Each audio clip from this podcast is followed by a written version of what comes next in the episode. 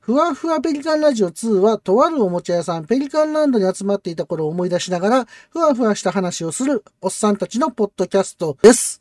改めまして、ピカリです。はい、どうも、ワットです。エルロルです。はい、エルドル君お久しぶりです。ご無沙汰してます。お久しぶりですね、本当 に。ねうん え、いつぶりかって言ったら、この前やったんが2022年の上期のアニメ以来ですね。だいぶ空いたね。だいぶやそうだね。ね。空いた理由はまあ一つなんですけど、僕らがハッシュタグをこう一生懸命追いかけてた から、それに尽きるかな。ねえ、和田さん。まあ、そうですね。ねえ結、構、今、どこまでやったっけ ?9 月まで。今9月まで収録はやし、ってまだ配信はまだやな。たけど、配信はまだですね。はい。生でやっただけですよね。。そうですね。そうです、そうですす、そうです。まあ、とか、その生で聞いてくれた人はそこまで聞いてるそうですね。感じかなはい、。そうではす、いそうはいではすい。。まあまあ、ほんの話で、あれやったんですけど、あのーはいちょっと、ね、アニメの回が滞ってたんで、ちょっと久々にやりたいなと思って。はい。で、はいあったくが、今月はもう収録ができな いと、言ってたので、ああ、ちょうどいい機会やな、それはそれで、と思って。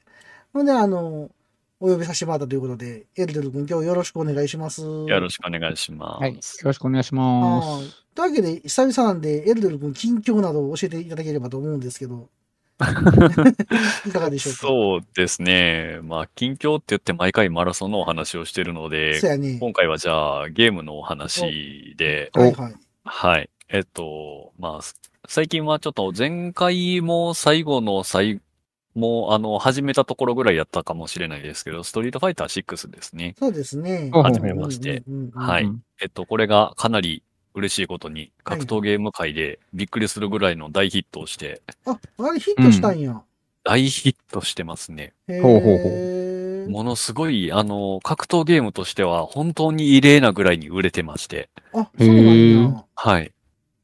なるほど。で、まあ、あの、人口がすごい多い状態なので、なるほど。はい。まあ、ネット対戦をしてても、すごい、どんどんどんどん次の対戦、次の対戦といって、はいはいはい。あ、の、当たっていくんですけど、へうえ。まあ、それ以外にも、大会も結構頻繁に行われていてじゃ、あオンラインの大はいは会でオンラインの大会ですね。。ほうほうほうほうで、まあ、あの、僕とかが出るような、あの、一般の人が、うんまうあ、ん出れる大会もあるんですけど、うんうんうんうんそういうのよりも、あの、うん見てて楽しいのが、うん。 CR カップっていうのがあるんですけど、はいはいはい。はい。これがもともと CR っていうのがクレイジーラクーンっていうところで、FPS っていうはあわかりはあますかねはあはあはあはあ。はいはいはい。 FPS 系の、あのーまあ、大会とかを運営されたりしてるところやったんですけど、はいはいはい。うん。ここ、あの、まあ、プロゲーマーの、その大会を運営するところ、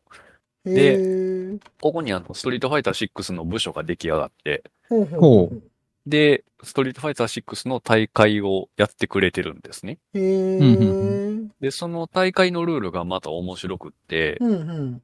まあ、だいたい4チーム、うん。チーム戦で4チーム作られるんですけど、はいはい。はい。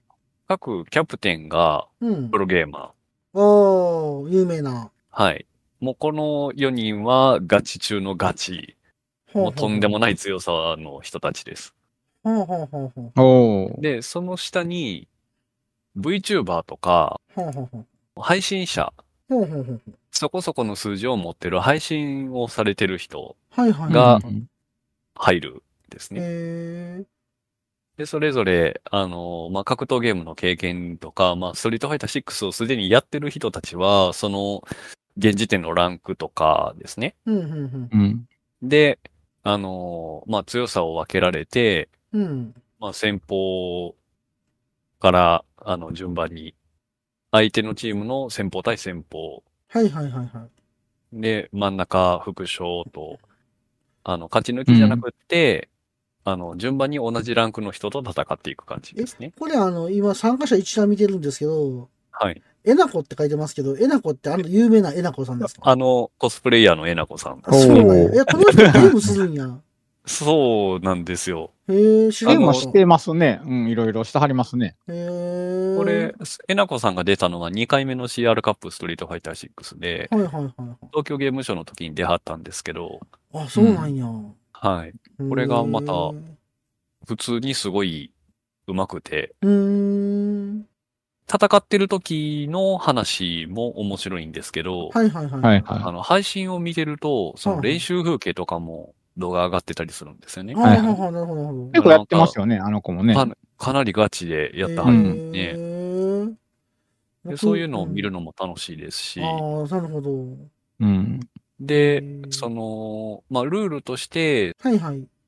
同じランクの人同士が戦った後、最後に、その、えっと、ボス対ボスが戦うんですけど、うんうんうん。おうで、まあ、そこまでは、あの、まあ、ボス対ボスであっても、勝った側が1ポイントで、うんうんうん。まあ、あの、勝ち点で行くんですね。はいはいはい。おうで、その後、ほう あの、大逆転チャレンジがありまして、なるほど。あ大大逆 転。大逆勝大転チャ逆レン転ジチ。ャレンジがあって、った人は5ポイントと。世界ですね。そこまでは1ポイントずつ入る、同じラランク同士で戦う1ポイント。トずつ入る戦いなんですけど、はいはい。はいい。その後、副将対プロゲーマうんうんうんうん。ーがやるんですね。はあはあはで、おうあの、同じランク同士で戦うときにはあ。、うんうん。えっと、2ポイント選手やったかなはあはあはあえっと、、格闘ゲームって2ラウンド取ったら1勝そうですね。まあ、ってそういでうすねゲームが多いんですけど、うんまあ、大体そうゲでーすムねによって多少変わりますけどう、ん基本的にはうん2ポイント取って1勝。うん。うんで、この1勝を2本重ねた方が勝ち。うん。ああ、はいはいはが合計で4ラウンド取らないといけないなるほど。い。うんうんんですけ。ど、はいはい。これっていうのは2回やる理由っていうのが、いうん格闘ゲームって結構流れがあるので、1一、回やっちゃうと2ラウンドとはいえ、結結構流れで勝ってしまうことってあるんですよ。うんうん。でも、1本やったら、うん。意外とプロゲーマーもうん。結構ハラハラするんですね。 あああ。あ。なんかあので、みあるよね。見てたら、意外と負けるみたいな。そう。それこそあの流れで。その流れが、本当にあの格闘ゲームって壁際に追い詰められて攻められうんうんるうんと、本当にうんあの何もできずに、ああ、そうねも。う本当にあの、技術じゃなくて読みになの世界、ももしくは運の世界になっちゃうので、うんあの、ま、通称人類平等二択とか呼ばれるような、 もう本当にあのじゃんけんをするしかなくなっちゃうんですね。そうやな。うん ああ。まあ、そうねなの。で、なので勢いで勝ってしまうことがあって、はいはいはうい。ん。で、そのプロゲーマー対副将の戦いは、うん。その2ラウンド取った1本で、うん。一先って通称言うんですけどう、ん。一先で終わりなんです。一先で終わり一先で終わり。うん。プロゲーマー対副将の戦いは2ラウンド選手した方が、もうその時点で勝ちなんですね。ああは2ラウンド選手。あはい。で、プロゲーマーが勝った時には、得点入らないんですけど、うん勝って当然なので、うんうあ。んうんう。ん副将が勝った時には、うん3ポイント入るんですね。うんうん。おはおい。はなるなるほど、なるほど。まあ、プロ、プロゲーマーなんで、まさかまさか負けることっていうのはそうそうない い。なかなかプレッシャーやな、それ ま。いやー、プロゲーマーズも逃げやからな。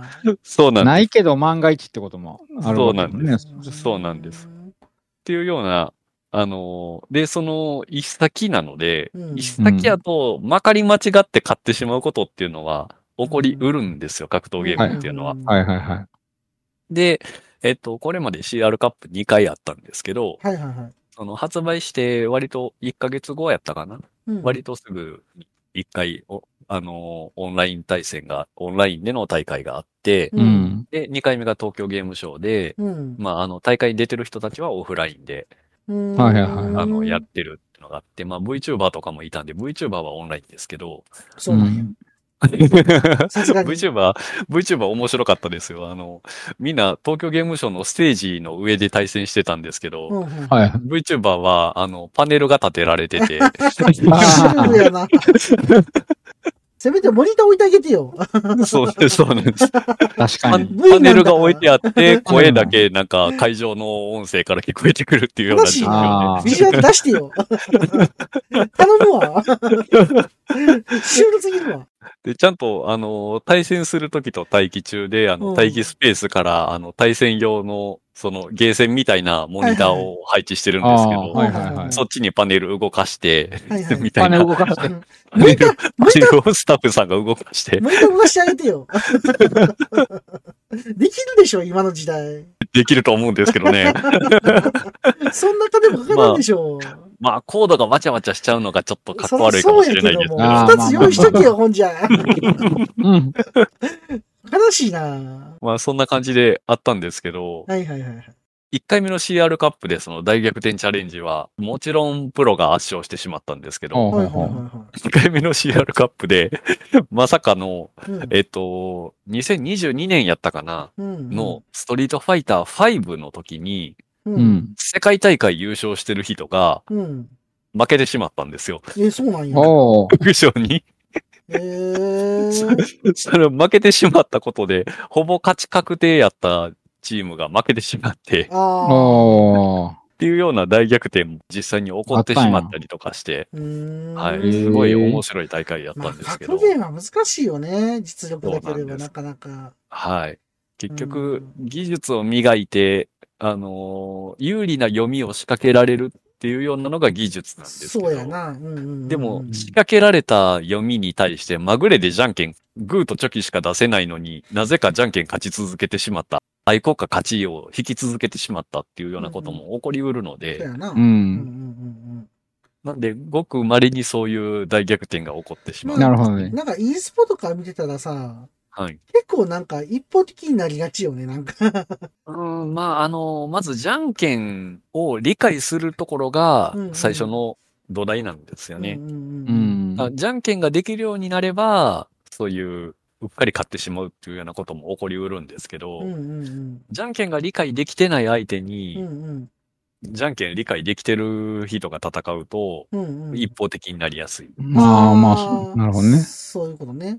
はい。じゃんけんのルールが分かってない赤ちゃんに対して、うんうんじゃんけん仕掛けても、手を出す前から、あの、グーとかチョキとかパーとかの形を手元で作って出すっていうようなことをされると、うんうん。あ、グー出すのねってもう最初から分かってるのでパーを出すみたいな、子供相手のじゃんけんってそうなりがちだと思うんですけはど、いはいはいそういう次元のことが起こってしまうんですね。うんうんだからそのあたりをできるようになると、駆け引きができるようになって面白いうん。のが格闘ゲームなんですけど、はいはいはい。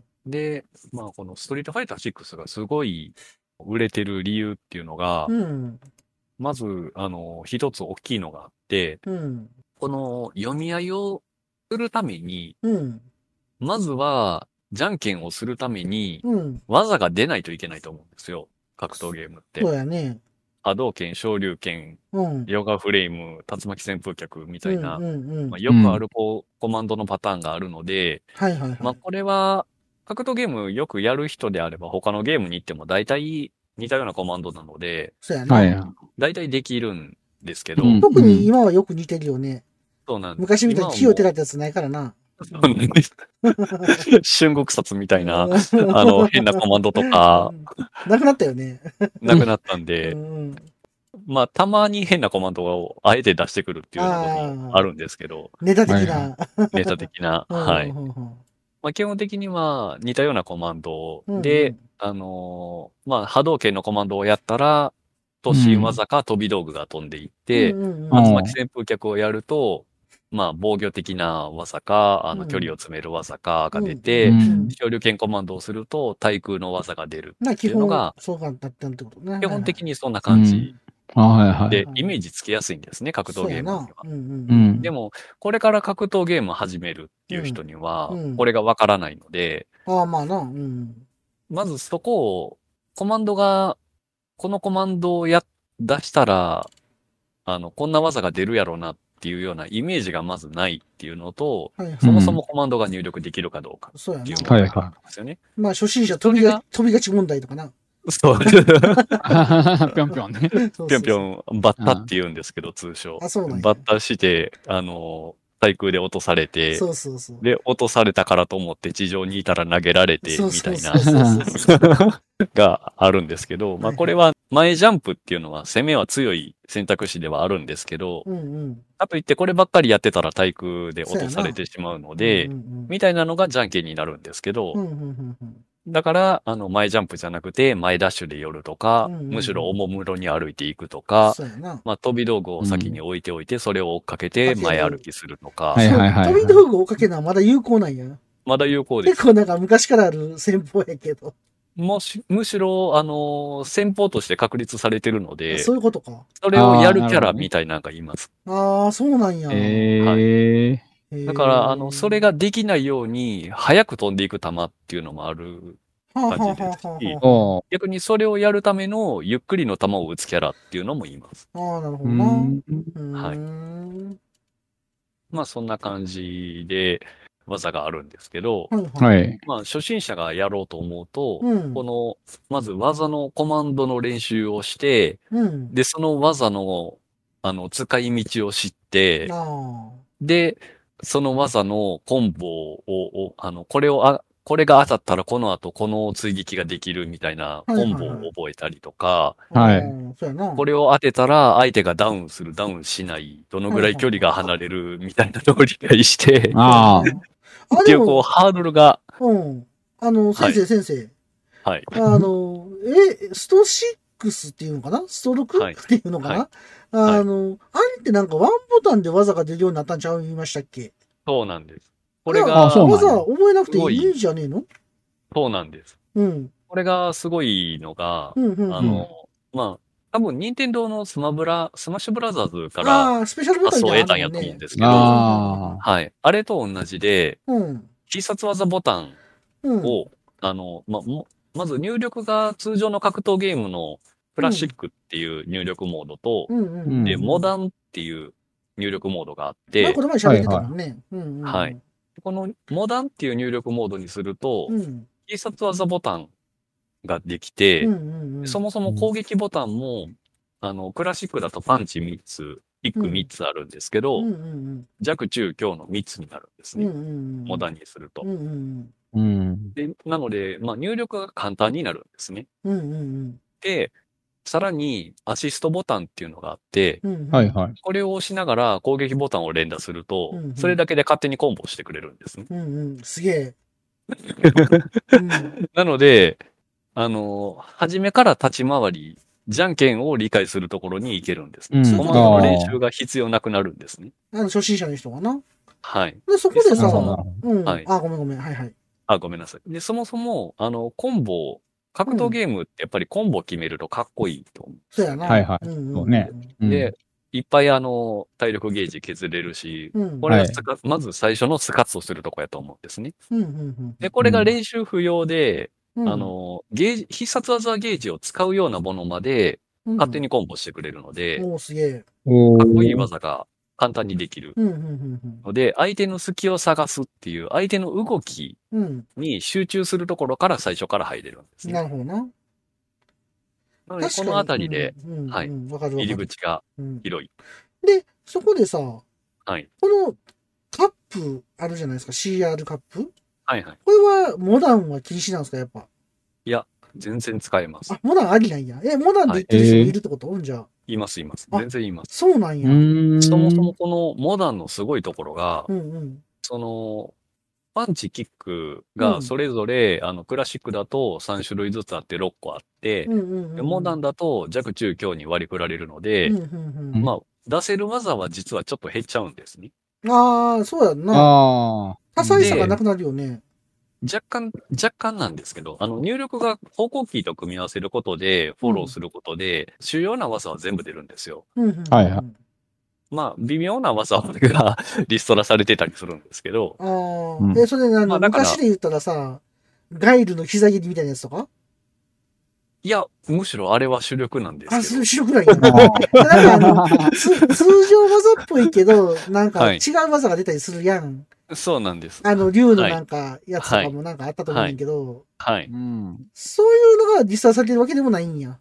でもないです。へえ。がそうう。いう、あのーなんていうんかな。うん。逆にその、まあその竜の、あの、瓦割りとか、あー大ボスとはいかはい言うんですけど、うん。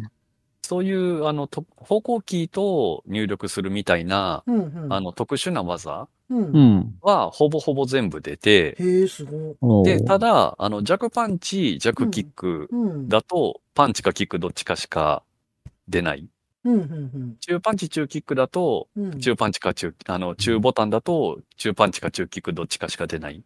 まあまあはな、どっちかは任意で選ばれへんねんな、キックかパンチかは。そうですね、勝手に出ます。あ、そうのなんや。モダンやったらモ、ダンの中攻撃、モダンの大攻撃、モダンの弱攻なるよな撃みたいな感じなので、うん内訳がなんか予想つくつかへんよね。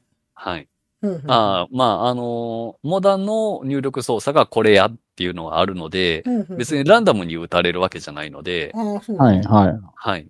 あの、モダンで弱攻撃をやったら、クラシックでいう弱パンチが出るみたいなことは決まってるので、うーん。おーなんで、あのーおもむろに変な技が出るっていうようなことはないです。うんえでも、ジャックパンチかジャックキックかは分からへんやろあーいや、キャラによって割り振られてるパンチかキックかが違うっていうお話で、ああ、そういうことか。はい。モダンの弱攻撃は、例えば、あの、モダン僕はあんまりやらないので、うんうんあの、適当なんですけど、うん。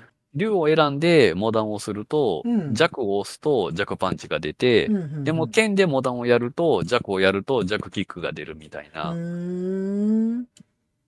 なんか使いやすい技が出るようになってんのかなキャラごとのそういうことですえね。うーー、ん。はいなるほど。そうなんですね。え、必殺技は打ち分けれるんやな方向キーと必殺ボタンって。方向キーと必殺で打ち分けられますし、で、さらに自分で波動拳を入力したらちゃんと波動拳出ます。ああ、打つこともできんねや、普通に。はい。はい。うーん。で、えっと、モダンの必殺技コマンドとうん、かう、ん。アシストボタンを打つうんはいと、押すと、うん。これって、あのー、クラシックだと、うん。波動拳コマンドを入力してう、ん。入力するのと、うん。モダンだと、前必殺技ボタンで波動拳が出たりするんですよね。うん。うん。これ、うんこれって入力の速さが、何をどうあがいてもモダンの方が速くなっちゃうんですそうよね。やろな。うんうんうんなので、まあ、うん波動拳はともかくとして、うん。あの、対空で出したい少量券うん。はい。は、入力が間に合わ、あの、クラシックだと入力間に合わないのに、モダンだと入力が間に合うとかっていうことが起こりうるので、はい。うん。うんなので、うモダンだと、あのー攻撃力がうん。 0.8倍になるんですね、確か。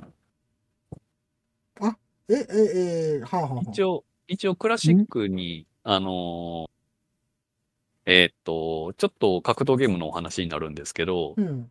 あのーコンボをすると、うん。例えば大パンチを2回当てて、うん。うんで、大パンチうん1発で100ダメージ与えるとして、うん。で、コンボで2ヒットさせた時ってう、ん。 200ダメージにならないんですね。はあ、はあ、はあはあ。 100と2回目は80ダメージとかになって、180ダメージになるんですね。はあ、はあ、はあ。で、これをコンボ補正って言うんですけど、うん。あのーまあ、コンボを重ねるほどに、うん。まあ、2回目やったら0.8倍、うん。 3発目やったら、えー、0.6倍とかっていう風に、うん。ダメージが下がっていくんですね。へえ、あれはコンボしたら損やん。うーん、いや、でも、コン、一回捕まえた時にまとめてダメージを与えられるっていうメリットがあるので、あうんコンボ確かはにそう強かいんですけど、ダイで、メージが少ないとしてもか。はい。はあはあ減っていくとしても、それでも100ダメージ与えるより180ダメージ与えた方が大きい。確かにそうそうそうやね。うん。やな。であの、そもそも、あの、必殺技とかでは、うん、うん。最低保証ダメージっていうのもあって、うんうん。例えば、その100ダメージ与える技をあ当て続けてたら、最後倍率が下がっていって、うん。あの、10とか1とかにまで下がっ、倍率の計算上は下がっていくと思うんですけど、うんうんうん。でも、この、この攻撃は50以下には減りませんよ、みたいなのが設定されてるんですね。へえ。なので、うんまあ、あのーものすごい長いコンボをすると、うんうんうん その最低保証ダメージ以下にはならないっていうことですね。うんうんうんうんうん。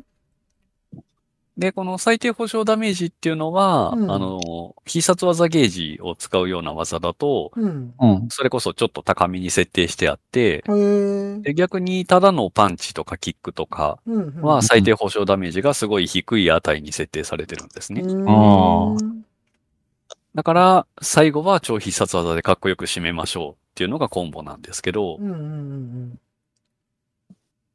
で、この、あのーモダンでやると、うん。うん。はい。最初からコンボ補正が80%かかってるんですよ。うんうんうんうん。うん。なので、あのー最初からダメージが0.8倍されてるんですね。うんうんうんうんうんだからちょっなるほどとね火力が、うん。火力がちょっと低い。初めからちょっと低いんなでるすほね。どね。まあ、長いコンボをやった場合は逆に最低保障ダメージに抵触するのでう、んうんうん。長いダメコンボをやるとダメージの差は逆に減っていくんですけど、うんうんああ。短いコンボをする分には、モダンの方がだいぶダメージが少ないんですね。うん。ああ。やっぱ目に見えって少ないのやっぱ。もう実際やってると。ってると、だうーんと、うんまあ、比べるとうん目に見えて少ないです。ああ。あただーただ、モダンの方がうん。圧倒的に、あうの、技を仕掛けやすいので、そうやんな入力が早いのでや、やんな。 なので、あと、なんか、有利な感じするよね。 そうなんです。そりゃなとのしてもで、なので、なんやったはらいプロゲーマーとかでもモダン使いいます。いやでそれを聞こうと思ったのよ。プそうロなんですゲーマーでもいいのかなと思って。い。るんです。やっぱいるんや。っていうぐらい使えるシステムなんです、モダンが。初心者専用っていうわけではなくって、け。まあそりゃそうや初心者わなが、入り口として使って、最後はクラシック行ってねっていうモードじゃなくって、もうだからモダそンれをか極めれば、それで一番上まで行けるへっーていうモードなんです。これはあの CR カップのさ、プロゲーマーさんでさ、はいま。あ、梅原さん、ドグラ、はい。ドグラか。で、フードドグラっさん。はい。ていう人は知ってんねんけど、はいこの人らはクラシックなんやっぱ。この人たちはみんなクラシックあやでっすぱクラね。シックなんや。昔からやってるもんね、はい結構。はい。うーん。ただう、んあの、結構今回ストリートファイター6、うんうん。そのそれこそあの、いろんなゲームから移住してきてる人がいるので、はいはいはいはい。例えばスマッシュブラザーズのプロゲーマーとか、ああ、じゃあ、なるほどはい、はモダンに行ったり、へー。逆に、あのーハイタニさんっていうう、んそれこそ CR カップとかで、あの CR、クレイジーラクーンの所属やったかなうん。うんうんなんか近いところにいる人で、うん。あのーモダンもめっちゃ研究してる人うんうんうん。がいますし、うんうんうん。その、その、その人はちょっとびっくりするぐらい、あのーゲーム時間が長いので、うん。あの、かそのラン、ランクマッチっていうオンライン対戦をするときに、うんうんあの、勝敗によって、うん。うん。あの、上下していくポイントがあって、うん。で、そのポイントが近い人と対戦するうん。っていう形になるんですけうんどう、んその、あのーある程度のポイントで、ランク分けがされていて、うん。うん。で、ブロンズ、シルバー、ゴールああ、ドはっいはいはいはい。ていう風な段段階が分かれていってるんですけどうん、うんうん一番上がマスターっていうところなんですけうん、どマ、スター。うんうんこれがキャラ別で、それぞれのキャラが、うんあの、ランク分かれてるんですけど、はいはいはいなんはかい。例えば僕が、竜では一番上やけどう、んうんうん。剣では下の方ああ。みたいな、。はいはいはいはい。あの、僕がやったとしても、キャラごとにランクが分かれるんですけど、ああ、そういうことなんや。はその、ハイタニさんは、いはいはい。全、全キャラマスターにしてるっ ていう化け物なんですけど、どうしたんどうしたの一体。何があったので、その、全キャラマスターにした上で、うんうん。全キャラモダンを研究したはるみたいな、っああ。ていうような人もいます。恐ろしい。あの特に、あのーまあ、すあの、最近の流れとして、うんあ。のモダンの方が反応で、どうしても有利になるので、うん。まあな。あの、大体格闘ゲームってこう、立ち回りからコンボに行って、読み合いをし、あの、読み合いを仕掛けて、最後にコンボに行くんですけど、はいはいはいはい。そうのん立ち回りから読み合いの部分は、んモダンが強いんですね。うんうんうんなので、 あの、殴れる回数がモダンの方がどうしても多くなっちゃうのうでん。、そうやな。意外とモダン本気で強いんじゃないかっていう流れがあって、うんうんうんモダンがだいぶ増えてきてるみたいなところまでありますね。うん。なるほど。モダンの方が有利やでってことなんやけど、はいはいはいはい。これ、ストリートファイター7でモダンなくなるったらどうなるんやろね。まあ、言うて、だいたいストリートファイター4、5、6とうん。 1タイトルで5、6年以上やるので、はいあ稼働するってことはそのままはい。うん。まあ、スーパーストリートファイターになってみたり、はいはいはい、あるな。アーケードエディションになってみたり、はいはいはいウルトラになってみたり、あったね、そういうあのの、も。バ バージョンは変わっていくんですけど、うんうんうんうん。なんでまあ、セブンになった時にはどうなるか、まあその時の時代の流れっていうのもあると思いますしう、ーんでも、あれやどうなるねでしょうねやっぱスマブラに寄せてきたっていはう感じなんやな、やっぱりほんまに。そうですね、スマブラが、やっぱり、まあか、スマブラを格闘ゲームに入れるかどうかっていうのは、うんちょっまあと意見が分かれるところなんですけど、でも、だいぶ人口すごいゲームではあるのでそう、やな。やっぱりそれを参考にしたんではないかっていうのはありますうね。んまあ、ただう、ーん結構、最近、まあ、ストリートファイター6ではじめ初めての試みじゃないんですよね。格闘ゲームとしても。だってその昔あったよね、必殺技ボタンなんて。必殺技ボタンのゲームっていうのは。うんうんうんはうい、んうんはい。なんで、まあ、元あった技術を見直したっていう部分はあるんですまあ、けど。使いやすく、はい。クラシックとね、はい振り分けて、はいうまいこと、まあ、やったよって感じなんやろな。そうですね。うんうんこれちなみにクラスプラットフォームなんクロスプラットフォームです。ああ、やっぱそうなんや。うんまあ PS5 でも、はい Xbox でも、Steam でも、はい。基本は対戦できるんや。そうです。あうーの、んどれかで一つ持っていれば、他の機種の人とも対戦できますな。るほへえ。ど。なるほど。よくわかりました。はい。最近、はいストリートファイター6を頑張ってるとはい。いうことですね。楽しいですよ。皆さんどうぞ。ちなみになんですけど、うん。ストリートファイター6、うんまあ、あの、もう古くからある格闘ゲーム、ストリートファイターの PF ですけど、うん。はい。なんと、なんと、うんものすごい久しぶりに、画廊伝説も新作が出ることが発表さうれなんて、へえ。そうなんや。そこは2個の件じゃないのかよ。へえ画廊伝説で す。なんでやねん。もうもう、覇王昇降機打たざるを得へんやん。覇王証拠剣じゃなくて、バーンナックルとか、バーナックルですか。パワーウェーブとはいか、はいはい デッドリーレーブとかですね。あんまりあれもやってないやんな。ちょっとやってくれよあんなまやってないやな。竜子の剣派やったんですよ、僕は。は残念ですね。い。そうそう。まあ、画廊伝説も来年の上半期かな、うんうん。に出る予定なので、えこちらー、も楽しみに。そこは、キングオブファイターズじゃないんやな。キングオブファイターズもまだ続いてますよ。今、ああ、あるんや。はい。今は、あのー、99とか2000とかみたいな年度じゃなくって、はいはいはい。今ナンバリングになってて15まで出てます。あ、そうなんや、知らんあなあい。はい。なこるこほど出てる。。へえ。まあでも僕は竜子の剣の方が好きやったな。 ちゃんと、あの、流行の剣チームも、キングオブファイターズ15に出てるので、うんああ、まあ確かにね、出てたよあな。うんはい。。そうやな。そちらでどうぞ。そちらでどうぞ。くくられた。なんかな、うん、なんか、うん、あれやね、キングオブモンスターズとかね。あのわ、あ SNK で言ったら、あああ。あいあうれのはも新しいやつやりたいよね。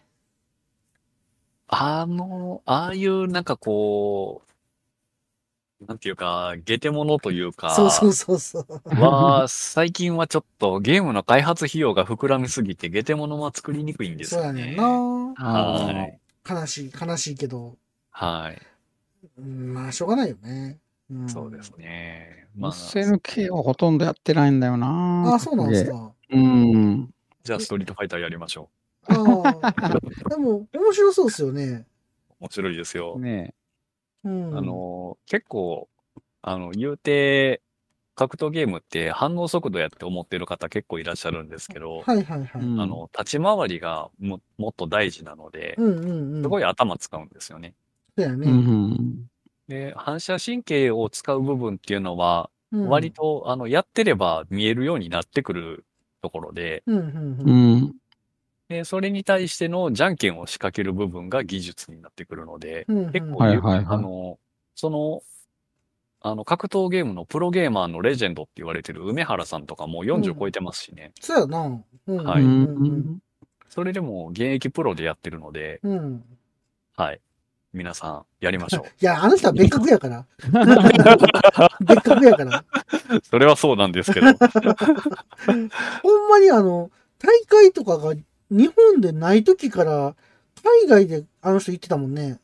あの、格闘ゲーム、日本の格闘ゲームのプロゲーマーとしては、あの、一人目ですからね。そうやんあなー。まあ、はい昔あの、ファミ通とかでさ、はいなんか新宿ジャッキーとかいろいろおったけどさ、ああ、懐かしい。あでも、プロゲーマーとしては多分、梅原さんが、はい。なんか一番最初な気するよな、賞金かそうけです。てやってたみたいな。大会に出て、賞金稼いでーっていうのは、梅原さんが、あの、公式に初めての人です。やっぱそうなんやうんうんうな、んすごいよな。はいあの、ストリートファイター6ガイルいるんすね、今見てたら。いますよ。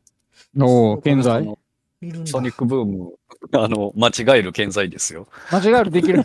間違えるできますよ。えそうなんやえ ええ、あるんや。ーチュンリーもいるんや。チュンリーちょっと顔が怖いな。そう、6 のチュンリー、結構デザインが変わって、うん。発表された時から、ん割と賛否両論なんですよあーああ、そうね。なんはかい僕の青春のチュンリーを解消しい な。先週の準備。はい、子供の頃やったんで、チュンリーは。ちょっと言いたい、やめていただきたいね、こういうのね。うん、やめていただきたいな。ザンギもいるんや。あ、ダルシムもいるやん。ダルシムもいます。あ、一応全部いるのこれ、もしかして。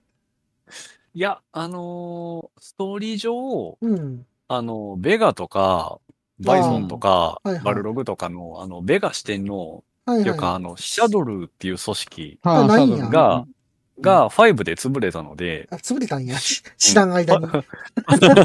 知らん間に潰れたんや。スストーリー上潰れちゃったのあで、そうあなんやあ。はい。なので、もう出てきてないえでえすやん、ね。別に、ここの格闘家で出てきた ら、組織なくても。あの、サガットだけは、うん。一応組織潰れる前に、うんうんシャドルを抜けてるので、あ、そうなんや。もしかしたらストーリー上は出てきてもおかしくないんですけどえ、うー、んはい。あとあの、ストリートファイター6って言ったら、あの、ストーリーモードみたいなのなかったでしたっけえーなんっか、あとれ、なんだったっけなんか、こうあ、の、一人モードがあって、一人モード、それそれそれあそれ。の、これこそ、あの、ストリートファイターシリーズでは初めてのやつなんですけど、そうやんな。あの、自分のアバターを作って、うん、うん、で、あの、各ゲーム内のキャラに弟子入りをして、うん技を教えてもらって、うん。うん、うん、うん。で、あの、まあ、ステータスも攻撃力とか防御力とか体力ゲージとかうんを修行して伸ばしていくようなうんうん RPG 要素がついた一人モードがありますそれね。は全部やったんですか、一応。これが、ちょっと時間が取れなくってですね。おもんないやあと。の、俺はオンラインがしたいんやと。あの、あれはあれで面白いんですよ。ああ、そうなんや。はい。面白いんですけどう、んでもオンライン対戦がしたいんです。あー対戦がしたくて格闘ゲームをやってるんです。なるほ どね。そうか、そうか。はい。ね、ね、ねじ伏せたいと。 他人を。 そうなんです。あの、コンピューターを、コンピューターをいくらねじ伏せても気持ちよくならないんです。そうなんや。あの、他の人に呼びかって、オラオラオラってやるのが楽しいんです。そういうことや な。 まあ、みんなそうやろな。はいい。 まあでも練習としても、あの、RPG 的な、あの、つっつき方ができるので、うんうんうん。あの、まあは、うんそれこそ初心者さんは、あの、オンライン対戦は多分敷居高いと思いますし、そうやな。その前にストーリーモードやるのも全然ありやと思いますしえ、ー、俺なんかあー自分そっちやりたいけどなでス、トーリーモードむ。しろ、うんあの、そっちをやってたら、うんあの、コスチュームが解放されるので、はいはいはいはい。 本当は、あの、その目的でやりたいんですけど、ああ、そうなんや。あはい。でも、それをやってる時間があったら、トレーニングモードにこもりたいっていう。え、ほんであ、、なるほど。そういう話でいくとさ、はい。なんでクラシックで頑張ってんのモダンで行ったらいいやん。いやー、でいやも、クラシックの方がう、ん。あのー楽しいんです。ああ、そうやなんっぱりあの、慣れてるので、まあ確かにな。はいんあの、格闘ゲームといえばこの操作っていうのがあるので、いはいではい。もう一つあの、ひちょっと批判になっちゃうので、批判というか、になっちゃうので、あの、あんまりあれなんですけど、うん。あの、うんモダンの操作に慣れても、うん。他の格闘ゲームにあんまり流用できないじゃないですか。まあ確かに。ああ。はい。うんあうんうの、ん操作制度として別に格闘ゲームの練習には、クラシックの方が他のゲームの方に流用できるので、はいはいはいはい。はいはいはいはい。はい。必殺技ボタンがあるようなゲームが今後主流になっていくのであれば、まあそれも、あの、他のうんうんうん格闘ゲームの練習にはなると思うんですけど、なるほどな。で、まあ、立ちなるほどな回るほりどとかの考え方としてはう、ん。あの、まあもちろんわか、できるんですけどう、んうんうんうん。操作精度という意味では練習にならないので、うん。ああ、なるほど ね。なるほど。なので僕はクラシックでやってますね。なるほどね。ストイックやな。やっぱりストイックなんです ね。やっぱ ストイックやな、そこは。そうですか。なるほど。よくわかりました。はい。そんな感じうでん、皆さん格闘ゲームをやりましょうということで。はい、はい、了了解しました。あ、でもちょっと興味出たよ、マジで。やりましょう。ぜひやりましょう。う。あ対戦はせんけどな。 僕とやりましょう。 嫌だ。僕使ったことないキャラでやるので、それやっいたらや。いや、ボコボコにされるからいいわ。いいわ、やめとくわ。ガイルでもダルシムでもザンギエフでも、あのどっちかっていうと一人モードがなんかやってみたいなーって感じ。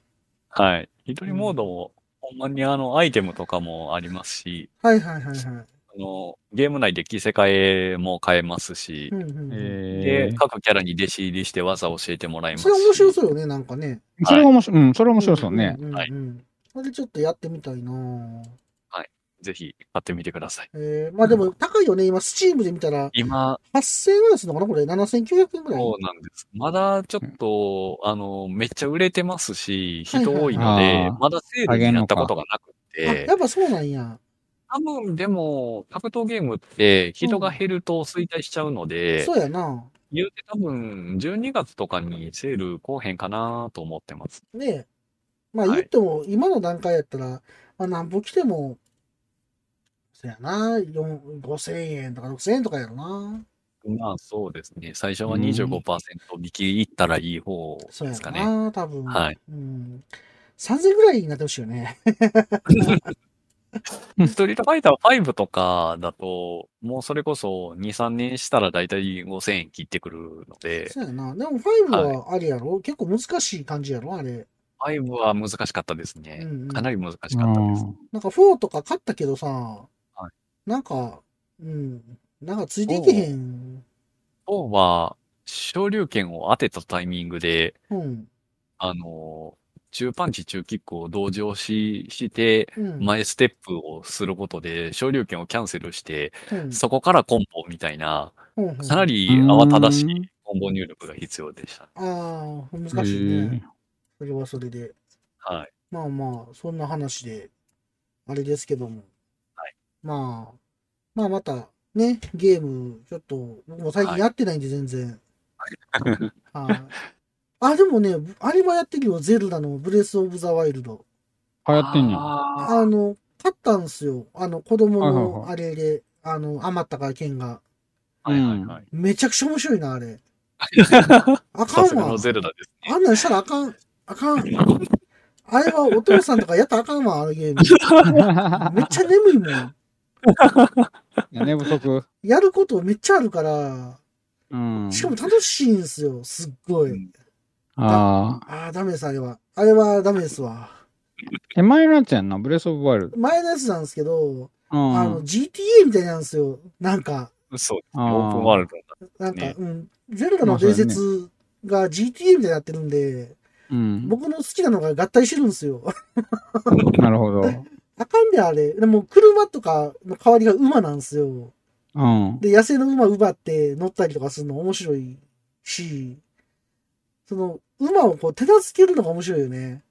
ああ。だから乗るの難しいんですよ、最初の頃は。絆が生まれてなかったら。あ、そうなんや。そんな感じなんやそうそうそう。で、野生の馬へーをこう、手あなのずけていく。そうそう、親密度を上げていって、みたいな。うんうんうんうん。ちょっとときメモみたいな要素もあって、うまいけど。うん うんうまい けど。へうまいけど。はい。ちょっとメモリアルな感じで、いい感じっすよ。え。面白い。あれ、やばいっすね。あかんわ。あれでも、今のティアキンはいはいはいはあれの方がまた評価高いじゃないい。いですか。やあれもー、あれすもごいん評価でめっしちゃょうね。高いですよ。めっちゃ高いね。あれ、あの、ブレワイ多くなんか軽く超えてるとかよく聞くけど。はいうん。あかんですって、そんなゲーム出したら。ほんまにあの、いくらでも遊べるゲームなので、あーいやきうんなるほどな。いや、あのーもうスイッチはあかん。だって、どこでもできるもん、あれ。持ち運べますからね。あかん、あれは。あかんのいいのではない。いやーもうなんかやめる気が本当にわかんなくなるっていうか、で、最近僕あんまりやってるから珍しく、 ううちのかみさんがなんかスイッチ買うみたいな感じになってて、いや買ってもらったらなーやるしなーと思って、スイッチはでも、新作スイッチがもうそろそろ発あ出んのされまあ、すそうなんや。へえ。そうなんや。なんだはい。スイッチ2とかみたいな、いはいあの、名前は出てきてないんですけど、はあ、はあはあうん。もう近々出るであろうっていうことはほぼほぼ、まあでも、踏襲するよね、多分こんだけ売れてたら。そうですね。変なことをして Wii U みたいになったらびっくりするけど、うまいな。たまにするからな、そういうことを。突然バーチャルボーイみたいになっても困るしな、ヘッドマウントディスプレイ。 いやいや、ちょっと待って、みたいな感じになるやん。ヘッドマウントディスプレイオンリーですかみたいな。 軍平さ んが。そうそうそう。軍兵イズム突然引き継ぐかもしれへんしう。ん。わからん。どうなるか。 3DS みたいに3スイッチになるかあも、しれでない。もね、3DS ってすごい良かったのよ。よかったですね。僕あれめっちゃ好きなのに、はちょっい。とハードもう一個買っとかんとなんか潰れたら困るなと思ってて。 3DS?3DS うん。あれはね、今でもたまに遊ぶんすよ。ね、でも 3D 機能いらんねん な。それがね、 僕ね、セガのゲームしかやってないんですよ、あれ。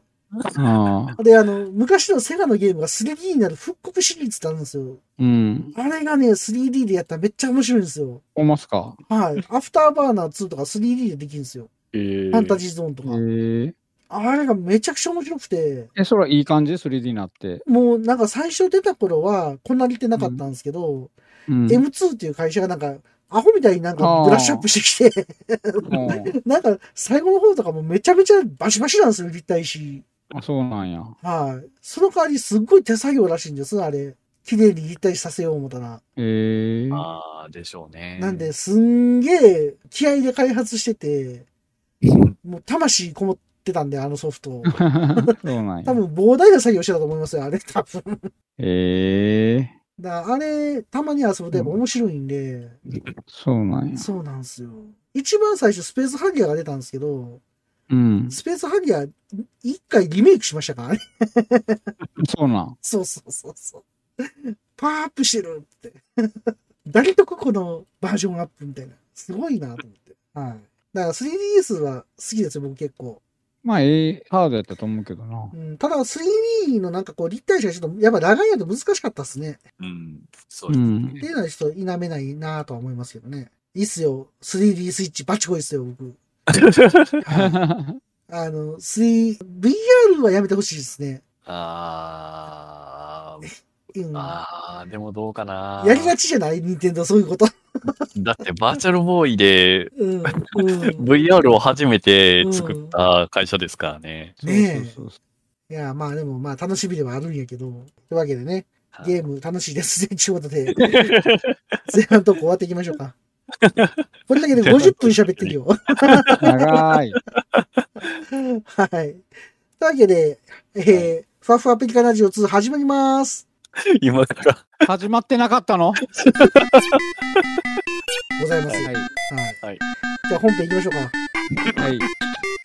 今回は第173回、ぼっちでエゴイストなメガドライバー、ワットとエルドルとピカリの2022年下期アニメ界 A パートです。えー今回は2022年の下期のアニメのご紹介をしたいなと思います。はい。はい。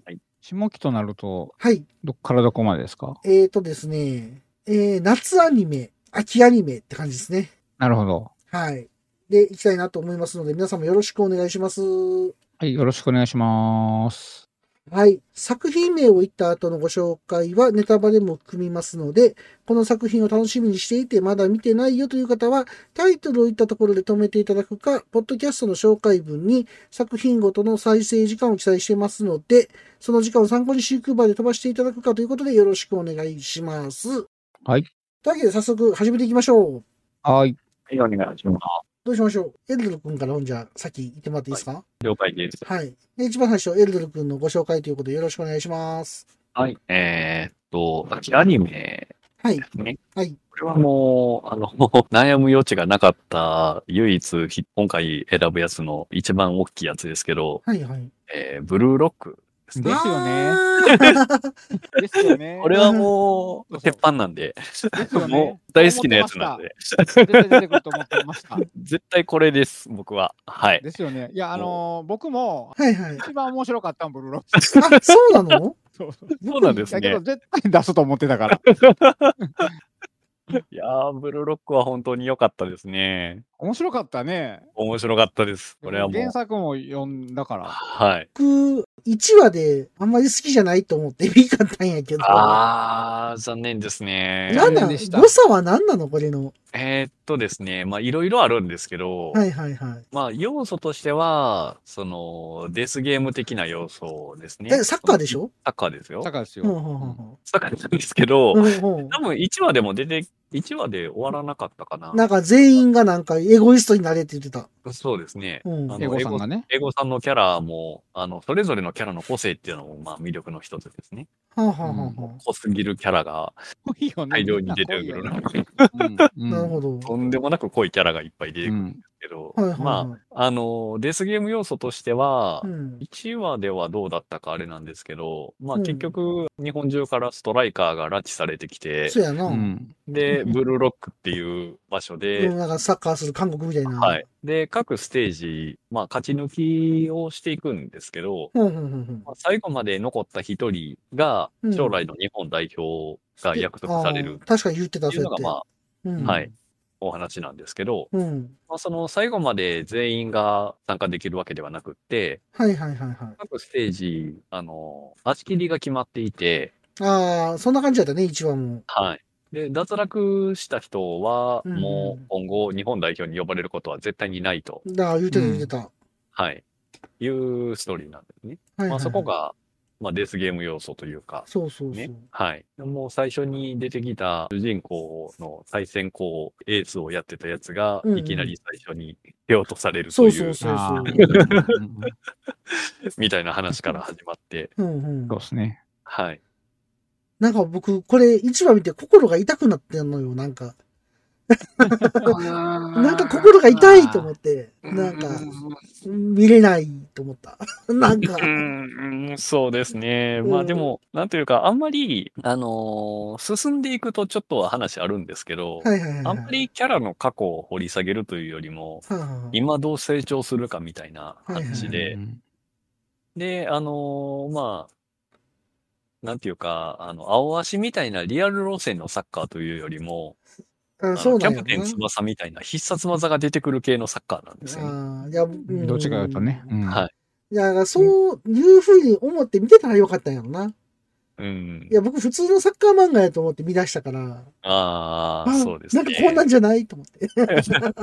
キャプテン翼とかの路線ではあるんですけど、ほうほうほうほうただ、あの、それこそその、最後まで一人残った人が日本代表のストライカーになるっていう目的ではあるんですけど、はいそのために、あの、ストライカーを育成しようっていうのがブルーロックプロジェクト。言うてたね。これも言うてた。なので言うてあの、すごいみんな作品中で成長していくんですね、どんどん。たほうほうほうほうその必殺技系のサッカーやって言っても、その必殺技もうん。作品中で編み出してくれたりするので、ほうほうほうほう。そう、試行錯誤して。はい。ほうほうほう覚醒する感じでね。うん。覚醒する感じで。うーん。主人公が何回も何回も覚醒するんですけあど、あ、まあすごいね主人公やからね。 最後用意する何ね回も、何回も覚醒しないといけないほど最初は弱いっていうことでもあるんですけど、ああ、まあ確かにね。でその覚醒するのに、あの、すごい演出がかっこよくって、うんうん。う自分の体がなんかパズルみたいになっそてう一回めっちゃ分解されて、ジグソーパズルはい、になるんですよね。んへー体がね。はい。で、こうしたらいいんやっていうのを一生懸命考えて、ほうほうほうパズルのピースが噛み合って、ほうほうほうほうで、これが新しい俺だみたいになるんですね、ああ、そうなんや。はい。そんな感じの覚醒が何回も起こる、あうーの、ん成長する話なんですね。うん。ああ。そもそもな必殺技系のサッカーなんですけど、るほどな。う んうん。主人公の能力が空間認識能力っていう地味な、 地味地味確かに地味。うーんはい。これまはあ、、そんな感じで。えっと、もう結構長いこと連載してるんやんな、きっと。連載は結こ構う長長い。い。終うん、長いですね。はいうんまだ終わってないんかなわってないです合ってね。ないですよ。はい。うんうんうんうんなでるほど。話もどんどんでかくなっていって、うんうんうん。もうあの、日本代表と、うんあの、アンダー22やったかな ?20 やったかなはいはいはいはい。なんかのアンダーと戦ったりしてますね。へえ。あと、世界も、あの、世界の代表選手たちと一緒にトレーニングしたりしてますああ、ね。やってますねあ。 うーんなるほどなるほど。これ、あれですか、もうアニメは原作のどれぐらいを消化してるんですかいや、まだ、まだ4、4分の1、なんか一4応分の1。 26巻まで出てるらしいんですけど、はい。はい。ああ、でも関数で言うとほな、半分ぐらいのあかな、結構いったんやいねっ。たのか半な分弱かな。へえ。あ、ほんじゃもう追いついちゃうやん。も う一回やったら。いやー、まあ、であもー2期も決まってるしそう、ですね。うんうんうん劇場。版で、あれやるんですよね。エピソードなきやるんですよね。ああ、やります、やります。なんか、うん。ああ、劇場版書いてあるな、はいナギって。はい。へえ。人気キャラがいるんですよ。主人公じゃないんですけどね。ああ、そういう感じ。のスピンオフが漫画でもあるんですけど、はいはいはいはそれを劇場版にするい。とへ。え。もう人気あるんですね。このナギナあれっていうのが一番人気なんですかね、あれ。一番人気、一番人気なんですかね。なんかキャラが濃すぎて、うんうん。なんかで決まったんかな。まあ、あの、能力としては、ボールタッチがすごくって、はいはいはい。トラップがすごいんですね。そうですほようね。ほううほうんほうで、この ブルーロックですごい面白かったお話がリアルとつながるんですけど、うんこのナギ誠一郎っていう人気キャラなんですけど、うんうん。うん。作品中でその必殺技をやるんですけど、はい。その必殺技が二段式フェイクボレーっていう、うんうん うんセンタリング、こう、あ、あのーサッカーってこう、遠くからアシストのボールがポーンって飛んでき飛んでて、くるで、ね。ゴール前でトラップするなり、ボレーする、あの、ボレーシュートするなりでシュートすると思うんですけど、そうやね。ボールタッチが凄まじいのでう、んこのナギっていう選手は、うん。うんその、あの、飛んできたボールをうんボレーシュートで打つと見せかけて、うんボールの下の方をはたいて上にちょっと浮かして、うん。で、もう一回回転蹴りをしてボレーシュートを打つっていうおお、二段階なんや。二段階。二重の極み。 それはちょっと違いますね。ああ、あそう。れは2発殴ることで威力を上げてますけど、タイミングをずらす技ですね。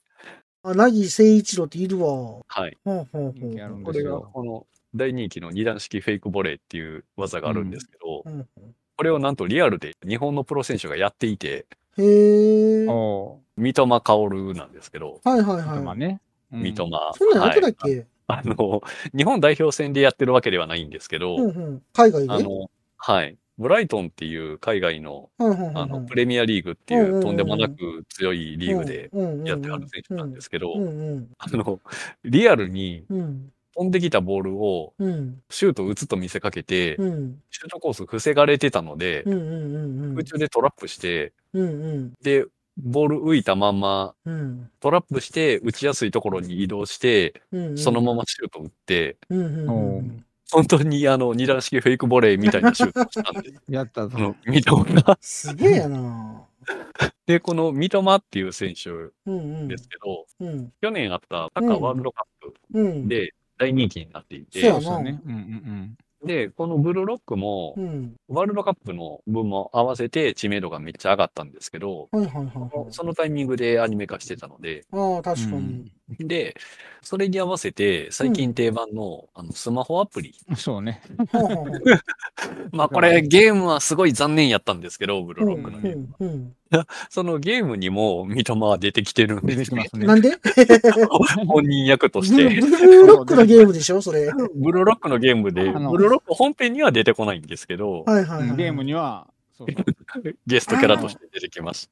三笘もらえるってやってましたからね。はい。ケイスケ本田も出ます。あ、そうなんですかゲストこれ漫画描いてる人、金城さんやねんな。金城宗行さんほうほう漫画描いてる人は、ありなんあんまり、ありああんまり作者さんとかは、名前は存じてないんですけ ど。そういうことね。僕、この人の漫画全部苦手なやつやわ。 あ、すいませんあ神様の言う通りの人か。とか、僕たちがやりました社会の何個か読んでんねんけど、はいはい、はい。苦手なのよ、この人の漫画。ああ、神様の言う通りは僕結構好きやったんですけどね。あそうなんや。やっぱり苦手なんやな、僕はこの人の漫画が、やっぱり。あうーん、そうなのよ。そうな残ん念。かうん、すごい残念ですね。これめちゃくちゃ面白いんです全けど。然知らんかったけど、この人が書いてるって。はい。いや、やっぱり本能的に苦手なんやろな、多分。あー残念やな。いやお面白そうやのにな。アニメめっちゃ面白かったけどな。いやそもうですうね僕アニメで挫折しましたもん。うちは娘もハマって。ね言ってましたたもんね。うんだ。から多分あかんのですわ、僕。そうなんだ。なんか面白そうやなって最初思ってたんですけどね。えー、そう、で。も、アニメも、うんうん。これ、ツークールかな、うんうん。うんツうークーんルやってたと思うんですけそど、うですね。やってた24話やってたね。結構、話の面白さも結構尻上がりになっていった感じもあるので、ああ、そうね、あるね。はいうんあの、第一ステージよりも、はいはいはい。第二ステージかなはいはいはい。第三ステージやったかなはいはいはい。うん。が、あの、原作中でも、漫画でも、人気のルール、その、蹴落とすためのルールがあるんですけど、はいはいはいはそのルールが結構面白いことをやってるので、い。なるほうど。ん。アニメもそこがだいぶ盛り上がったんで、そこまでできれば見てもらえれば面白いと思うんですけど、うんうん。まあね、まあまああんなんやけど。はい。ういやまあ、うん、最初見ようかなと思って見出したんやけどな。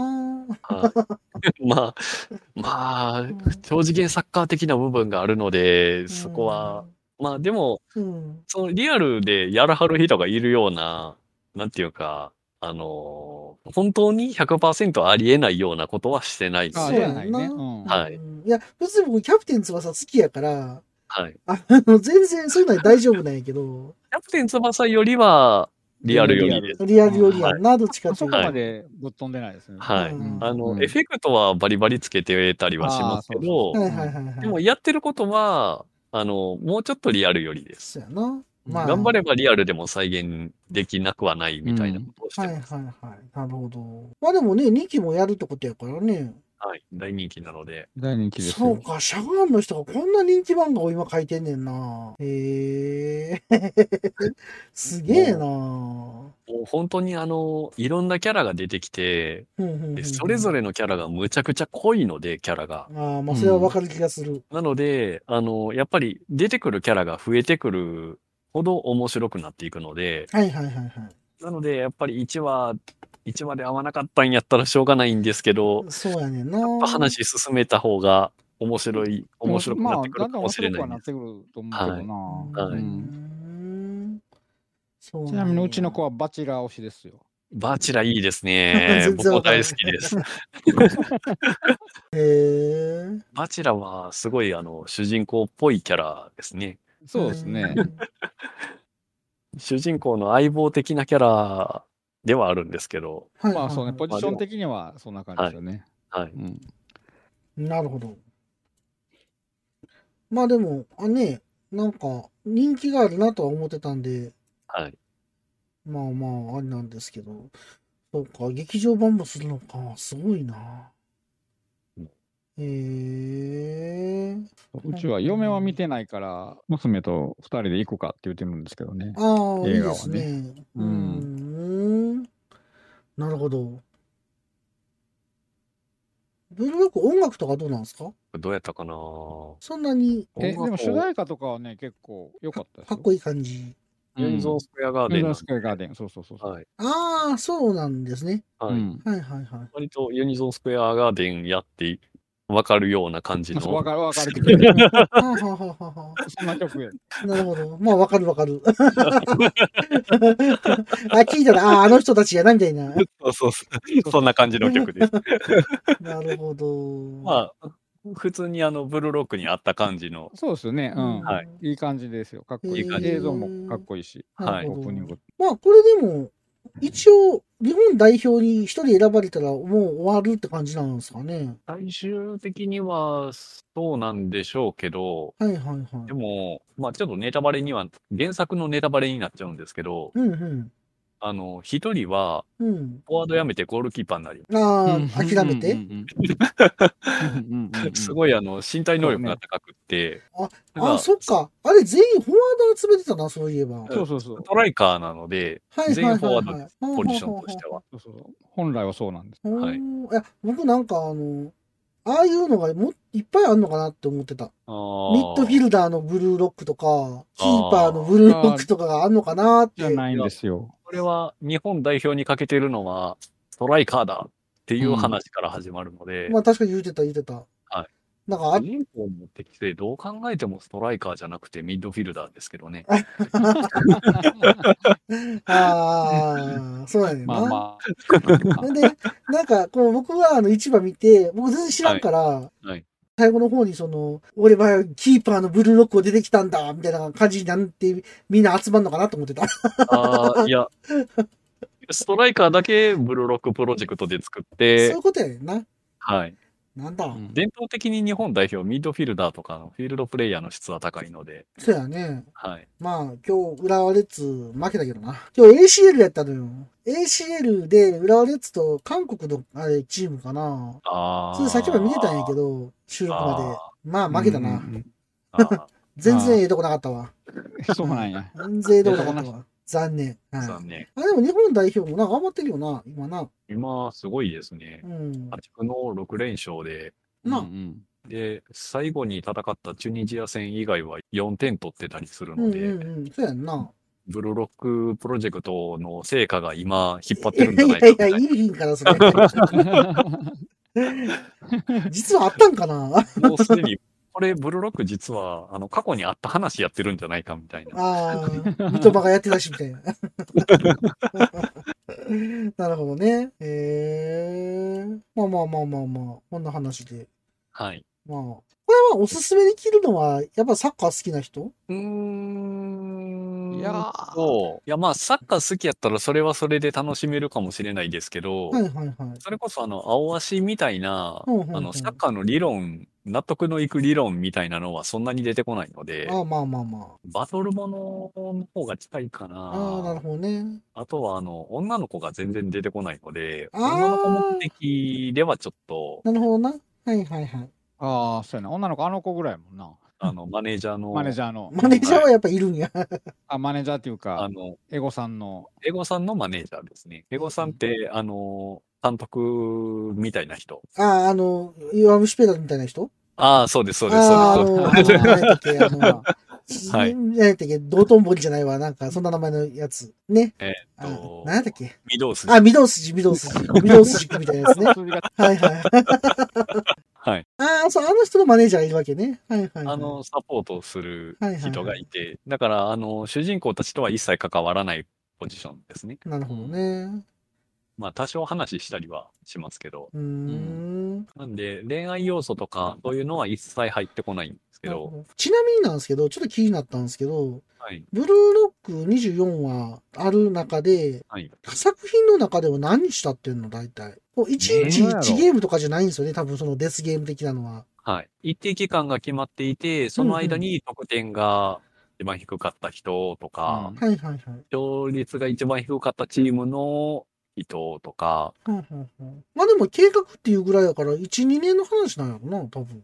あ原作も含めると結構な期間経ってるはずなんですでけど、も年取っていくもんな、あんまりに時間かけてたら、日本代表っつっこても。のこの24話の話だと、まだ言うて1、2ヶ月の話だうと思う。 ん、ぐらいちゃうかな。へーはいなるほど。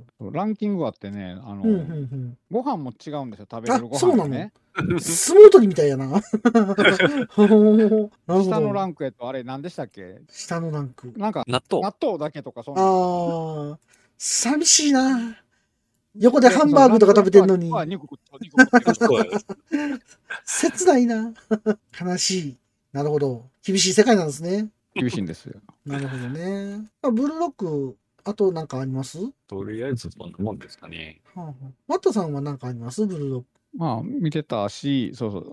原作も、原作もね、でもね、あの僕はやっぱり、もともと原作は知知っててというか、あの、存在を知ってて、ずっと本屋で気になってたんですよ。読みたいな。でちょっとあー読んでみたいなって、ずっと、あの、結構、漫画がヒットしてて、はいはい、はい。アニメになる前ね。アはニいメにはいなはいる前ねはい。結構漫画もヒットして、割とあの平積みとかしてたから、はいはいはい、はい本屋で。ずっと気になってて、ちょっと読んでみたいな。で、なんか設定も変わってるしと思って、はいはいはい。あ読みたい読みたいと思いながら手を出してなくて、で、アニメになるっていうから、ほな見てみようと思って、で、見て、まあ、あのーまあ、ピカルさんはあれやったけど、僕はおもろっと思ってハマってしもて、なるほどなるほど。で、一応アニメ見た後、これめっちゃ先気になると思って漫画も読みたい、やっぱり読みたいと思って。で、買ったんですかで、僕、まあ、結局、電子で、ちょっと、あの、セールがあったから、はいはいはいセールとか、うん。あ、クーポンがあったかな。はいはいはい。はいはい。うん、25%オフクーポンみたいなのがあったから。ああ、角川ですもかういやいや、あのー僕が使ってる電子ほぼあの本、本と、本と、うん。ああ、本とか。はいはいはいはい。本と結構クーポンで、あの、25%オフとか結構入るので、なるほど。うん、あの、それで全巻電子で買って、読み出したら、あこれ止まらへんと思って、もうめちゃめちゃ読んでました。えー、もうずーっと読んでた。マジっすか。はうん、漫画も面白くて、いはいはいはい。うん、話の展開早いですしね。早いしね、そうそう、はいなんかねうー、んあのぐいぐいなんかはい引き込まれる感じでね、漫画も。はい。なるほど。次から次に何か起こりますからそね。うそうそうそう、怒るから、どんどんどんどん先が気になって読んでいってしまう感じえー、なんで、漫画も面白いではいすよと、うんアニメ見て面白かった人は漫画も読んでみては。えー、って思いました漫画、漫画だけの話とかあったりするんですか、それ。あの、アニメでは描かれてない、あの、はしょられた話があるとか。ああ。大大体体は、は、うん網羅されてる。大体原作に忠実かな。うん割と忠実な感じはしますね。そんなに探。せばあるかもしれないですけど、うんああ、うんでもそれぐらい分からへんぐらい忠実なんだ。えそうー、了解。なるほど。だと思いますよ。あの、ちゃんと比べてないけど。まあまあまそあんまなに違和感なく読んでたので。あ。あ、なるほど。じゃあ、まあ、こういうの好きな方はって感じですね。そうですね。はあ、うん了解です。じゃあ、以上でよろしいですかね。はい。はい。で、了解です。では、エルドル君ありがとうございました。ははい、ありがとうはい、ありがとございうございまました。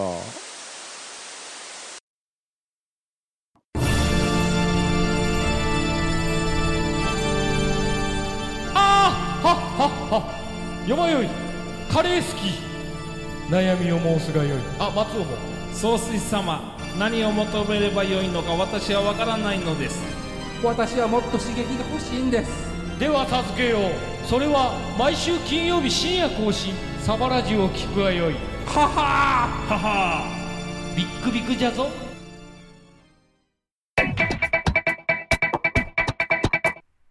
おっさんになっても、まだガンプラなんか作ってるんですかいつまでも男の子みたいでいいですね。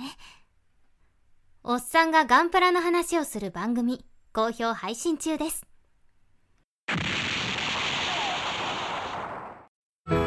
おかえり今日は忙しかったそれともいつも通りだったねえねえ私のお話聞いて聞いて少し配信して長く配信して夜のゆいろく聞いてください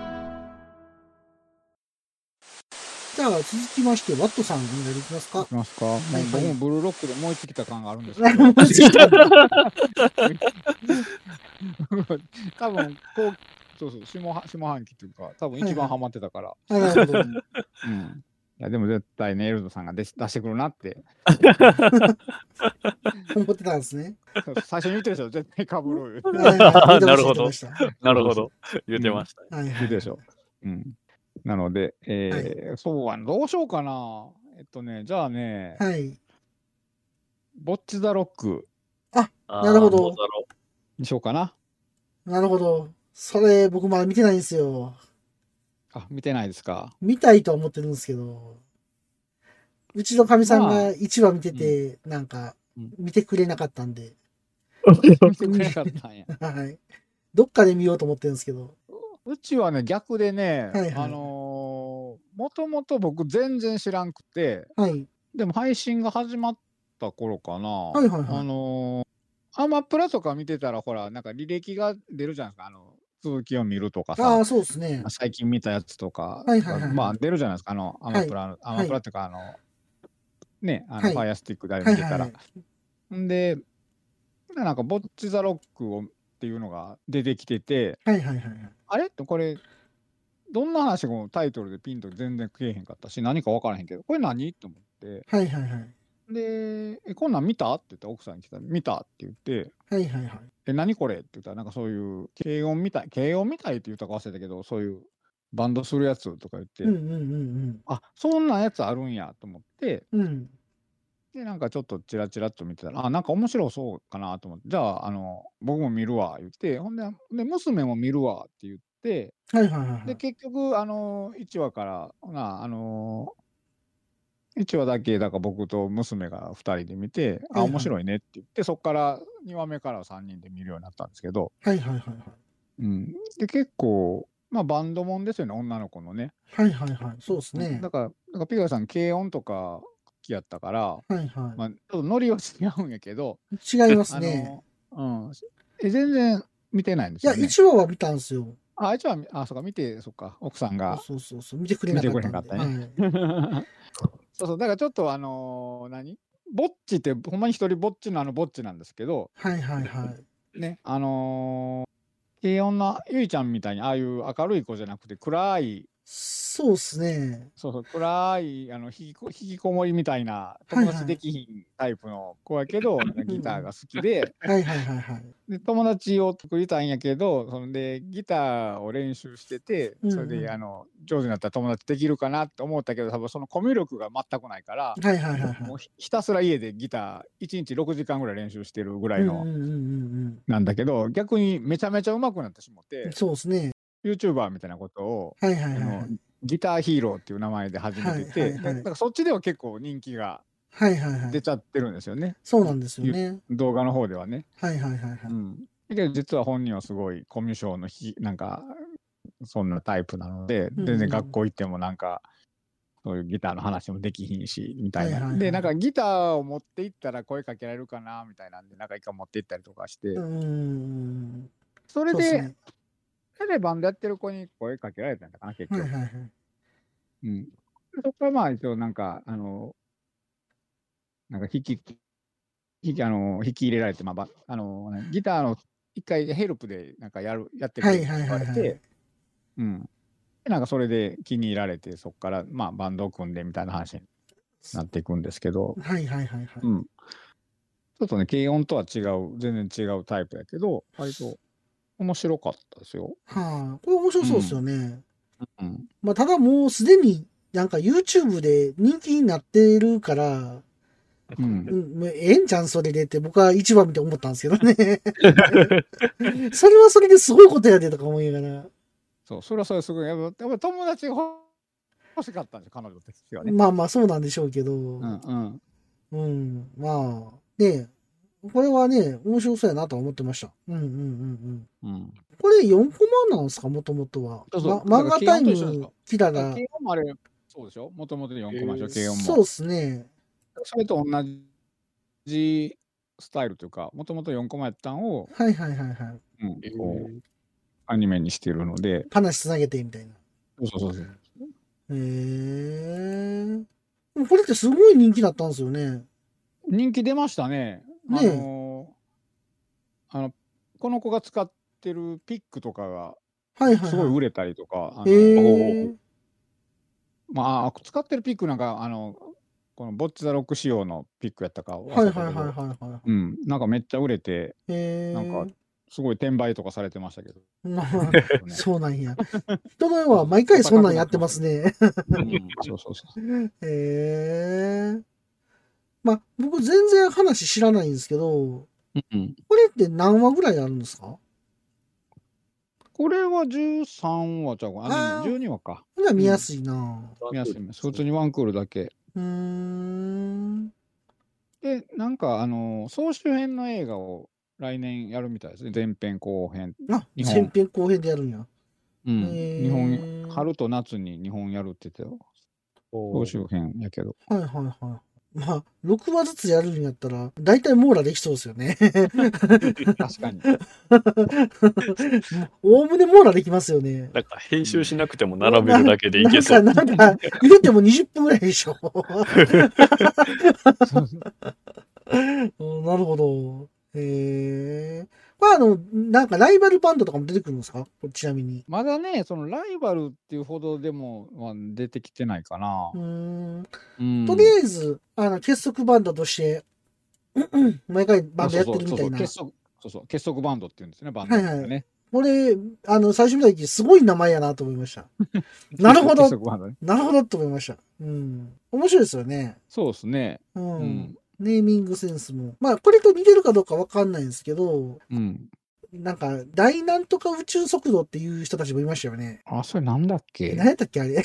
なんか、なんかあれを思い出したんですよ、僕見て。あースーパーソニコあーっていうアニメがあって、うんうん。それもなんかギター弾いてたと思うんですよね。あれもバンドしてたと思うんですよね。うんうんちょっと似てるなと思って見てました。うん。ああ、そうか、そうかう。んうんうんうん。まあ、ああいうの面白いですよね。あの、バンドのやつは面白い。ギターのやつはね。うんうん、うん。そうそう。ほんで、やっぱり、あの、楽曲も結構良くて、はいはい。エンディングもね、ちょこちょこ変わるんですよ。3話単位ぐらいで。ああ、そうなんですか。はおうーん。あ、はあはあ、で、で話の中でこう、演奏する歌とかもあって、はいはいはいはで、これ番組終わってからアルバムが出てたんかな、結束バンドい。名はい義で、はいはいはい。うん、CD が出て、それはうちの子が買うって言って買ってましたわ。へーおほうん、お、何これ今ちょっと、ウィキペディア見てるんですけど、はいはいはい。なんすかこのメタルバンドの大月よよこって。そんなやつおんねや。メタルバンド。メタルバンドはい。ああ、えー、大月よよこ。これもう、金賞じゃないですか。金賞ですよ。あ、これ金賞やん、名前全部。長谷川あくび、本庄風子、内田ゆゆ。金賞じゃないですか、これ。バレた。おおへえ。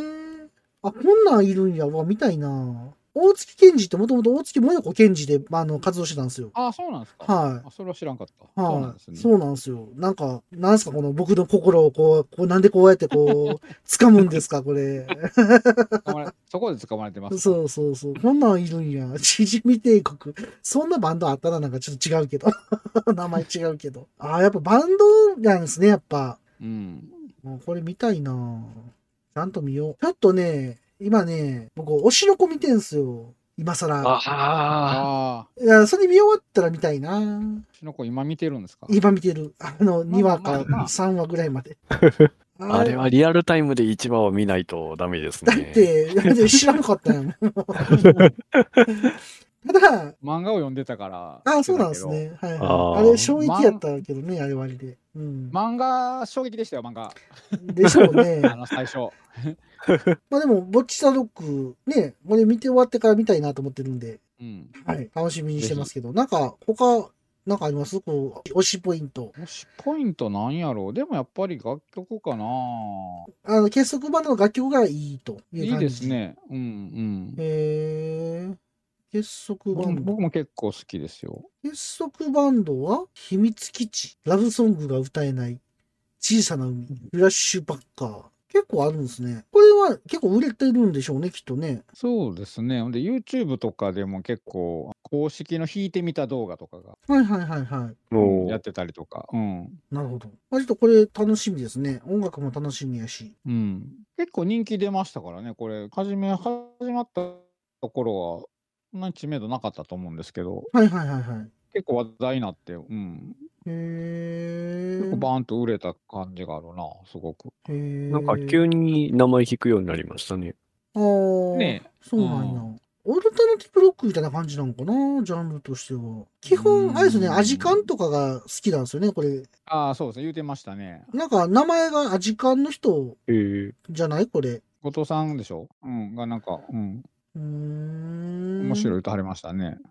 なるほど。うんありました。これは楽しみに見たいと思います。はい。い あとなんかありますぼっちサダック。や、大丈夫ですち。なみにこれ原作漫画買ってるんですか買ってないです。結局読んでない。ああ、買ったのは買ったんじゃなくて、読ん、の、実際あ買いや買ってもしない。漫画は、漫画は全く読んでない。ああ、そうなんだ。うん。うーん。こう、監督は斎藤さんって人なんやな。アニメのああ、早々のフリーレンって今やってるやつのああ、今やってますね。監督とあかされてるんですね。うんへえ、そうなんだ。見てみよう。な、これ楽しみにしてますってことで。はい。では、ワトさんありがとうございました。りがとうございましたはありがとうございました。はじゃあ次ピカリ行きたいと思うんですけど、はいはい。多分ワットさんが気遣って避けてくれたんかなって薄々思ってるんですけど、ちい。ょっと僕は僕の中ではこれ外せないんで、あれですね。多は。。分あれだないもう先に言っちゃいますけど、はい。やっぱ伊勢川おじさんっすよね。あーそうですよね。 あの、エルドル君が、くちゃらやからっつって切ったという、そうそそうう。ですね。 そうですね。1話でおじさんがくちゃらやったから切っちゃったんですよね。 そうそうに切られちゃうっていう、はい。なるほど。はい。伊勢川おじさんなんですけども、はうい。んうん。まあ、もう言うことないんですけど、セガっすよね。セガですよね。 まあ、セガですよね。一言で言ってセガですよセガね。ですよね。はい。むちゃくちゃ面白いですよね、これね。もう、イキラそうスねキオラですよね。そうですね。あれ、記憶なくすんですよね。はい、いいなあこれ、と思って。で、やっぱりその、ちゃんとセガのライセンスを取ってるというか、あちゃんとね。セガがちゃんと応援してるっていうのも素晴らしいですよね。うん。えーです。よ。あのー伊勢川おじさんはあれですよ、あの、メガドライブミニうん。のの漫画も、あの、セガに寄贈してますんで。はい。メガドライブミニ2の時もあの、漫画寄贈してますん で。もう、ガチの公式なんで、はそうですね。はいあのー、コラボとかもしてましたね、ゲームとかい。ね。そうあでのすね。 PSO2 とかにもおじさん出てきますからあ、ね。マジっすかめっちゃいいじゃないですか。確かあったんちゃうかな。あったは ずよ。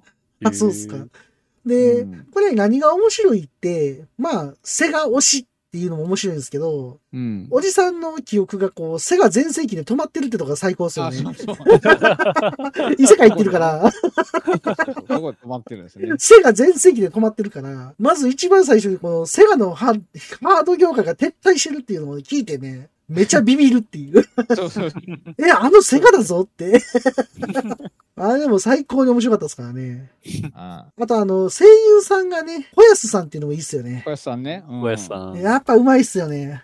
小安さんいいですね、いいですねあの人小安さんはいいね。はい。いいなぁと思いながら、それも、うん、安心して見られる要素になってるんですけど、なんだろう、その、紹介するゲームが、ことごとく僕結構好きなゲームが多いんで、あああ。の、ゴールデンアクスと か、はいはいはいこれ、ニャックスはね、めっちゃ押しますよね。知ってるはい、ね。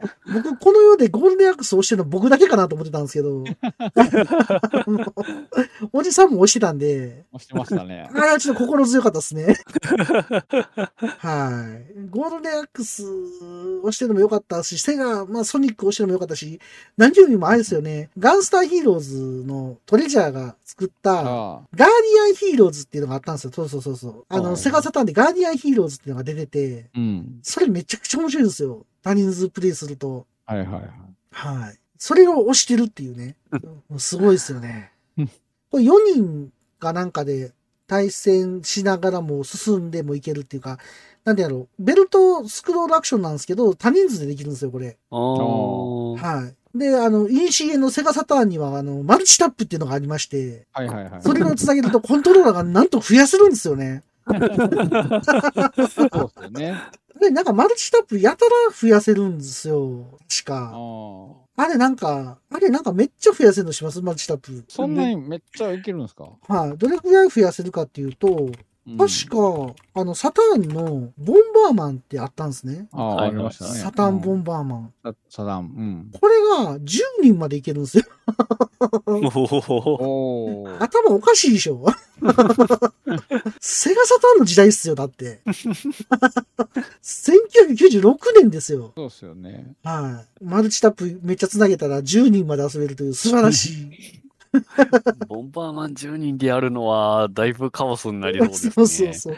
今でもあったらしいボンバーマンやったらできんじゃん、そんなん。オンラインでできますね。ねえ、多分ね、あの、うん当時その、Xbox360 っていうのがあった時に、あの、ボンバーマンが出るっちゅうことでね、はいはい。意気揚々と勝ったわけですよ、ボンバーマン、 うん。ボンバーマン。 うん。外人めっちゃ強いですよね。瞬殺されるんですよ。もう、生まれ、生まれ、リスポーンした瞬間に死ぬんですよ。あーなんやねん、これ。全然ゲームならへんやんけ、つって。あの、やった記憶もあるんですけど、はいはい。はい、なんとそのボンバーマンが10人でできるとかね。 あの、そのネタ、おじさんは言ってなかったけど、まあでもあ の、はい、ガーディアンヒーローズはそのマルチタップ使って、ね、あの、多人数で遊べたんでね、結構ワイワイできて楽しかったんですよね。はいはい。はい。あとあの、唯一常識人の高文くんっていうね、子がいるんですけどね。はい。その子が最初すごい真面目な子やったのに、どんどんおかしくなるっていう おね。かしなですけど。もう、どんどんどんどんおかしくなっていくのがもう素晴らしいですよね。素晴らしいですね。お面白い。なんで、もう、このセガと、セガとセガっていうか、うん、セガによるってわけでもないんやろうけど、やっぱセガって感じですね。もう、も本う当セにガ面しか白言っい。てないね。もうセガセガしい。セガしか言ってないもうセガセガしいとしか言いようがない。はいセガセガしい。これは間違いないでもう、何回見ても面白いですよ ね。はい、あのでもあの異世界側もねツンデレエルフさんが出てきたりとかエねルフさんね。ちょっと残念な感じ のエルフさんのツンデレいいですね。はい。僕結構メイベルさん好きなんですけど、あメイベルさんね、もう仕事したくねえみたいな感じになってるんで、あ、そうですねち。ょっと面白いですよね。はい。あと、ツンデレルフさんとメイベルさんがなんかようわからへん取り合いしてるのも面白いですよね。そうそうそう。とかね、アリシアさんとかね、結構いろんな人出てくるんですけど、まあ異世界側の話も面白いですし、そのうん一番最初のおじさんの生き出すキオラを使わざるを得ないエピソードも面白いし、うんしかもそれオープニングに書いてあるんですよね。ちゃんとオープニングも出てるんですけど、はい、はい。もうこれ夢中になって見てましたね。ねいいですね。これはいいですね。あの、おじさんがこう、YouTuber になるところも最高に面白いですよね。そう YouTuber になるんですかそうそうそう、 YouTube YouTuber なんのよ。 で、あの、おじさんなんか無駄に異世界のもん持ってきてるから、はこう、なんていうのなんかこう、体の中の4次元のとこから剣出したりとかしてたら、あおうこれ、YouTube で流したら儲かるんじゃないみたいな感じになって、なんかおじさんの命が、みたいな感じで、こう YouTube の動画作ったらちょっとこう、バズるんやけど、でもなんかこれほんまかみたいな、こう、穴の疑いをかけかけられんねんな、コメントで。じゃあおじさん顔真っ赤にして反応すんねん。そういうとこも愛おしいよね。面白いですよね。愛おしい。あの辺は面白いですよね。面白い。うんもうこれ腹抱えて笑ってたんで僕毎回。あの、本当にいい作品やなと思ってますよ、僕 は。はい。なんやったらたまに見てる、今も。見てますか。たまに見てますね。やっぱ初期が面白いですよね。スマートフォンにビビるとかね。 あーあ基本90年代で止まってるんで、おじさん。あ、あそうそう まあ、ビビるよね、スマホなんか見たまあら。 90年代からしたらね。うんそうそうそうそう。ああいうそのギャップセガだけじゃなくて、その90年代と令和のそのギャップっていうのもやっぱ面白いかなと思います。うんそうですね。うん。あとまあ、もう一個言うと、あの、おじさんが意外と恋愛の達人って自分で思ってるところが最高に面白いですよね。自分で恋愛の達人やと思ってますからね、あの人ね。いや、もう全然、えエルフちゃんのあれに全然気づかへ んのに。そうそうそうそう。あの、高文くんに謎の気を使ったりとかするっていう。ああ。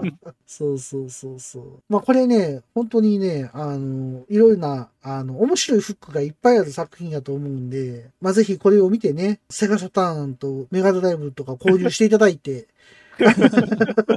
まあぜひヤフオクとかいろんなメルカリとかでね、あの、過去のゲームに触れてみてもいいんじゃないかなと思いますよ、私は。はい。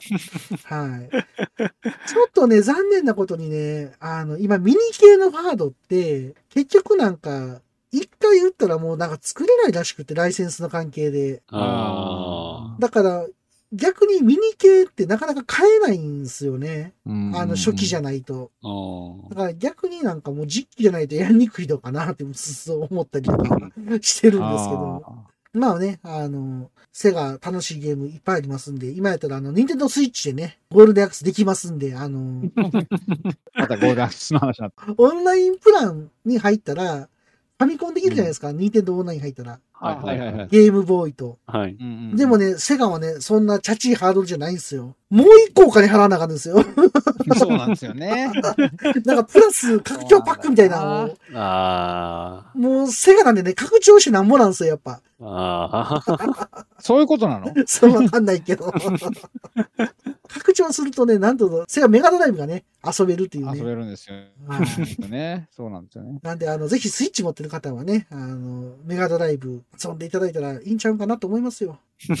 はい。あ僕、拡張してへんわ。拡張しないですか拡張してくださいよ。当然してるんで すかあもう、もう拡張もしますし、更新もしますし、たまに遊んでますし。素晴らしい。晴はらいしい。あの、僕、いろんなゴールデンアックス持ってるんで、 いろんなゴールデンアクあ の、ごめんなさいいるアストロシティミニ版のゴールデンアックスと、メメガドライブミニ版のゴールデンアックあ、スそれもやってとん、のはい、海外版のメガドライブのゴールデンアックスと、 あの、なんだジっェネけ、シス版ってことジェネシス版、なんかいろんなゴールデンアックス遊べるんで、まあ一緒なんですけど、大体。すごいな。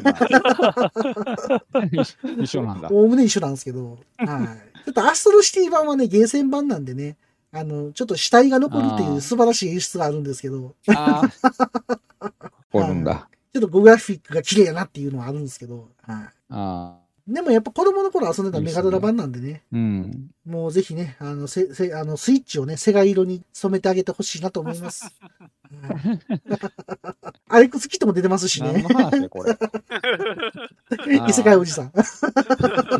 ねはい。というわけで、あのーピカリから異世界おじさんのご紹介ということで、以上でございますということで、ありがとうございました。ありがとうございはいました。ありがとうございました。はい。暴れラジ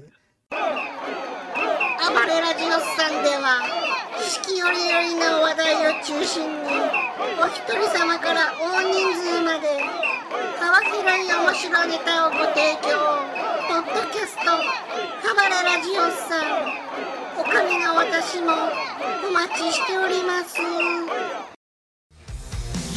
世界が認めたジャパンオリジナルカーエンターテインメント映画「アライブ・フード」監督の下山天です本編プラス100分を超える特典映像驚きの映像もついてます車に興味がない方も絶対楽しんでいただけますし車好きの人はもうお宝物になるはずです皆さん現在ブルーレイ DVD が発売中ですお見逃しなくねえねえ、ヨマくん、これ、読めるはいはい。うんえーっと。ついに君も、これを使う時が来たようだね。うしょうしょ。それは老眼鏡